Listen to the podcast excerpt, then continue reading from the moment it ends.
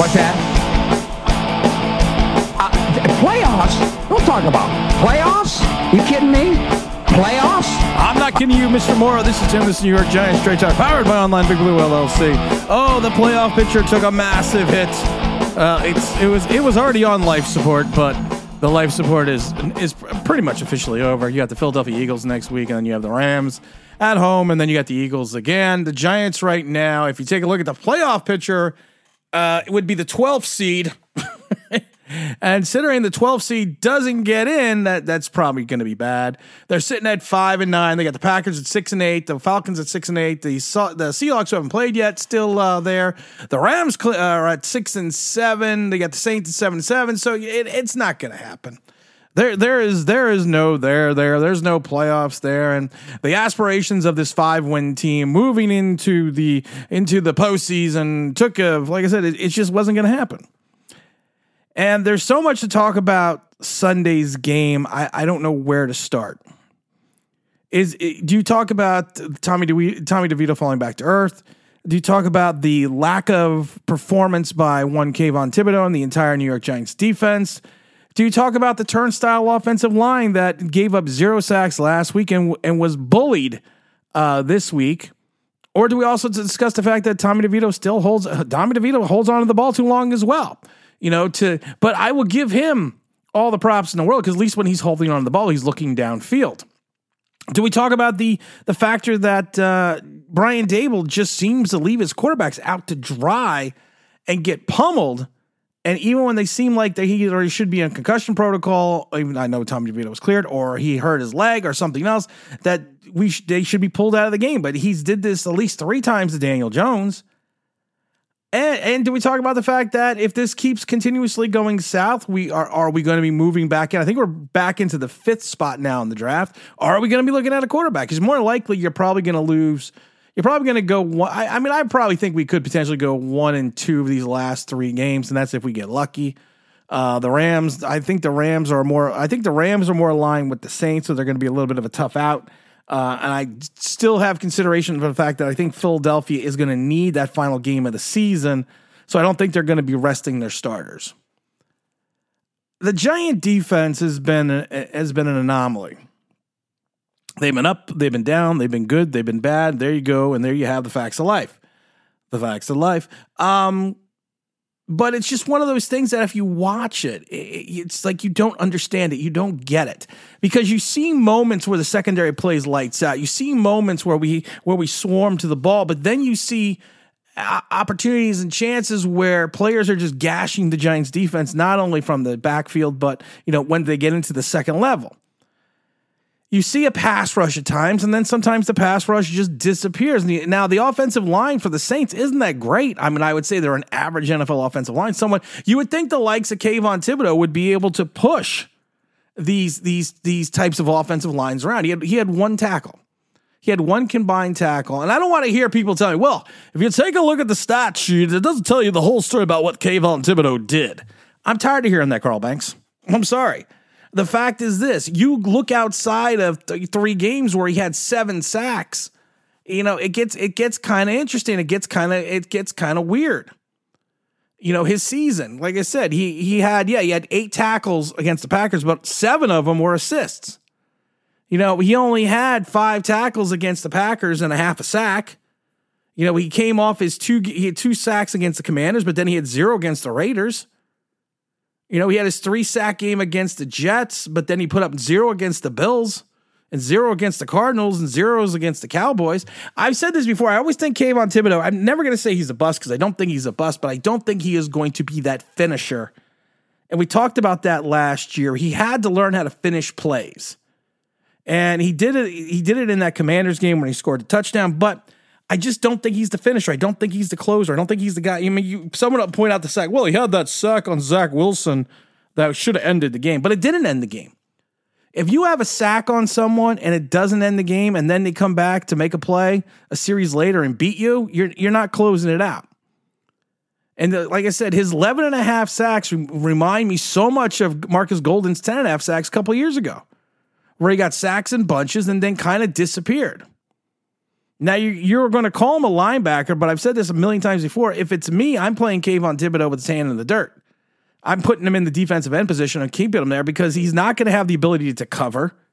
He's not the most stout run defender when he's standing up. I think he's going to be better against the run when he's playing from that defensive end position. He's backed up by a quality linebacker who has the ability to help maintain control in the line and have make sure you can change. Excuse me, hold on to containment. I, I, I just like I said, uh, he's. I don't think him. I don't think Evan Neal. I don't think either one of those guys you can consider a bust. But I've said it. How many times I said this before? You know, ladies and gentlemen, don't piss down my leg and tell me it's raining, because my eyes see what they see when Kayvon Thibodeaux. And we talked about this ad nauseum during the draft. There were people that said he took a lot of plays off in Oregon, and I didn't personally believe it because I tried to go back and watch the film. But I've seen him get manhandled by the tight end. I've seen him get get get stoutly stuffed by the tackles. So I mean, and then people are like, well, I would rather have him over Aidan Hutchinson eh, or or or Mr. Parsons. No, I would take Hutchinson, Parsons, or Bosa over Kayvon, and I wouldn't even have to. I wouldn't even have to think about it. That's not a slight against Kayvon. I'm not slighting him because of that, but I'm also telling you, you you look at something, you look at something statistically and say, well, he's got 11 and a half sacks. Yes, but put those 11 and a half sacks in context. And you have to remember in the Seattle game, he had a sack in the first series and the sack in the last series and nothing in between because those are the only two tackles that he had. And we lost that game 24, was it 24, 25, nothing. So you have to look at these things in, in regard. He, he, he was basically a no show against the Cowboys. He, he was a no show against the Bills. He was nowhere to be found against the Raiders. Same with the Patriots and with his just seven assists, he really wasn't he wasn't a factor against the Packers. But again, I have to look at the stat. I have to look beyond the stat sheet. We've said this before. We said it with our old buddy King of the almost sack. I just had to play it because it was just so long. But we've said it before. You we ha- we used to have to look beyond Leonard Williams stats. You can't just look at you can't just look at tackles, and you can't just look at sacks. You gotta you gotta look at pressures. And how many times have we've said this, kiddies? What does the pressure equate to?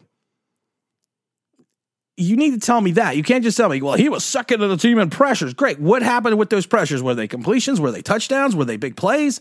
Were they interceptions? Were they incompletions? No. You don't tell me that because you want to know why. It's the same thing with a lot of his sacks. You watch his sack totals, you watch what he does. A lot of times he's not having those sacks and those totals in areas where they need to be in regards to being game changing.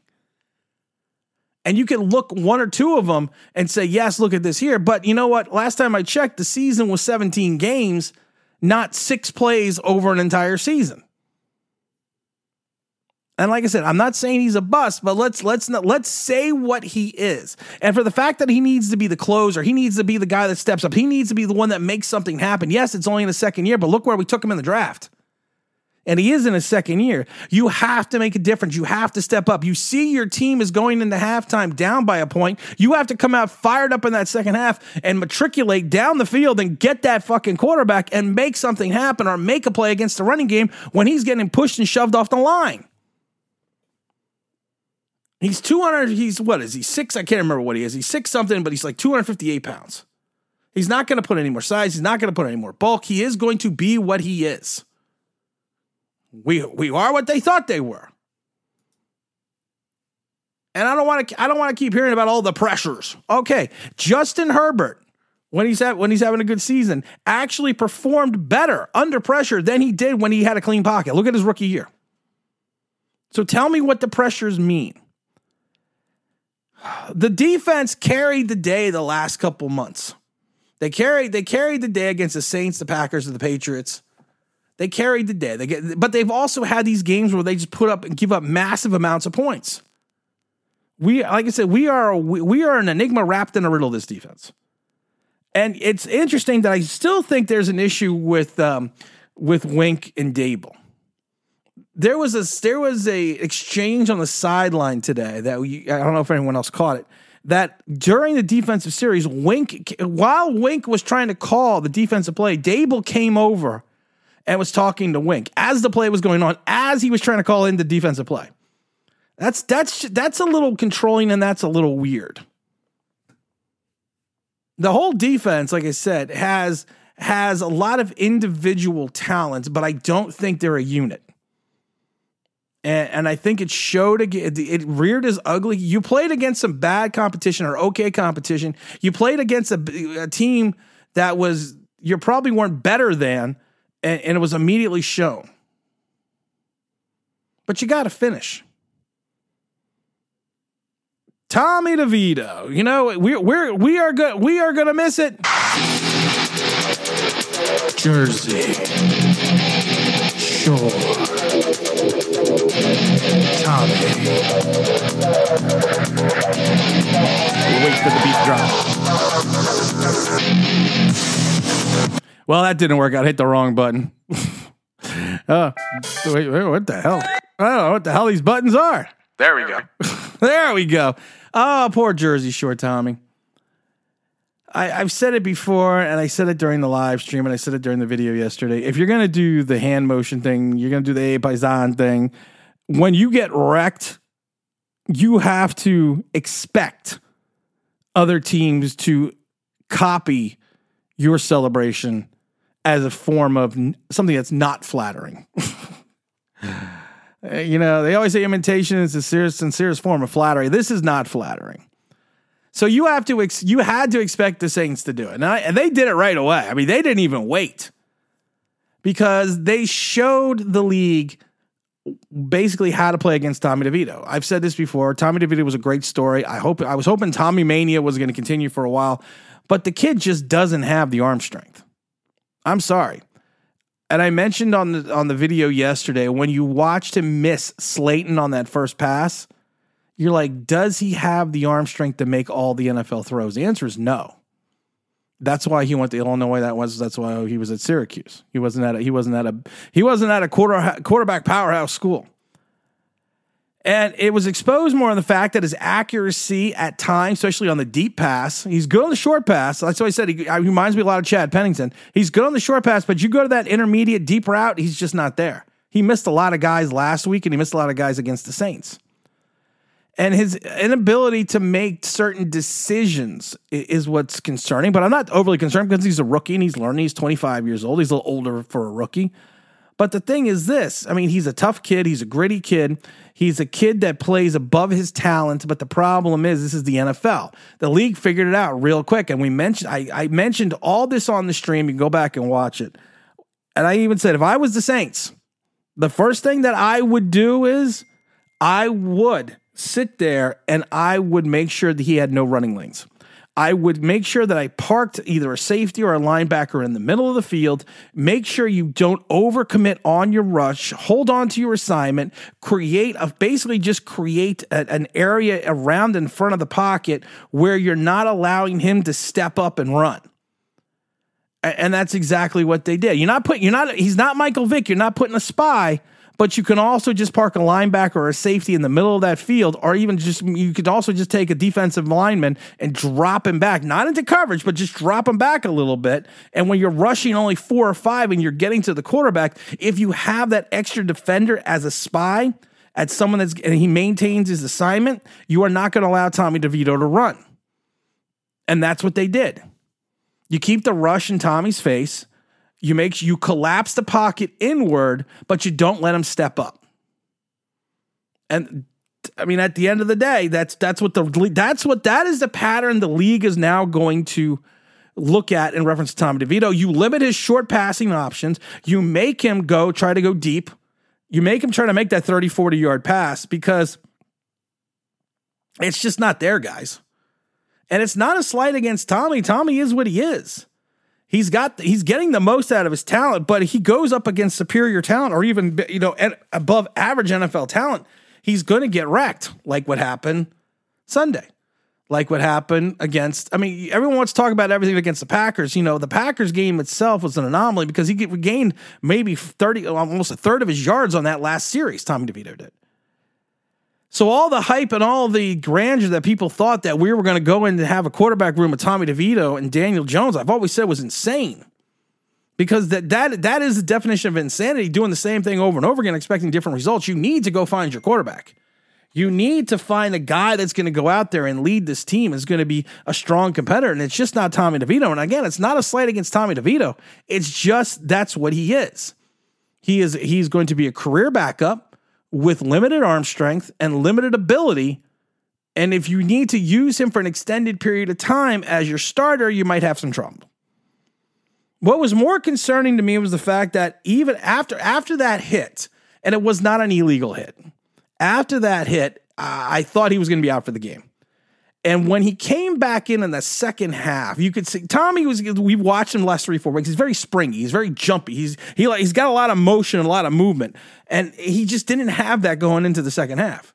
He almost looked like he was glazed. He really looked like he was glazed over a little bit, and and that was concerning because I was like, why is Daboll throwing this kid out here?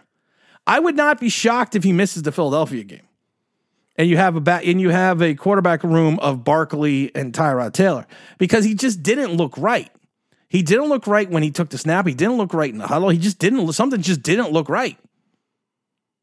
And and for Daboll to keep running him out there, and then when he got his ankle stepped on, and then when he had his calf issue, and him to yeah, I know he's giving a thumbs up, but as the head coach, you got to call timeout and get your guy out of there. You you got five minutes left. The game is over. It's over.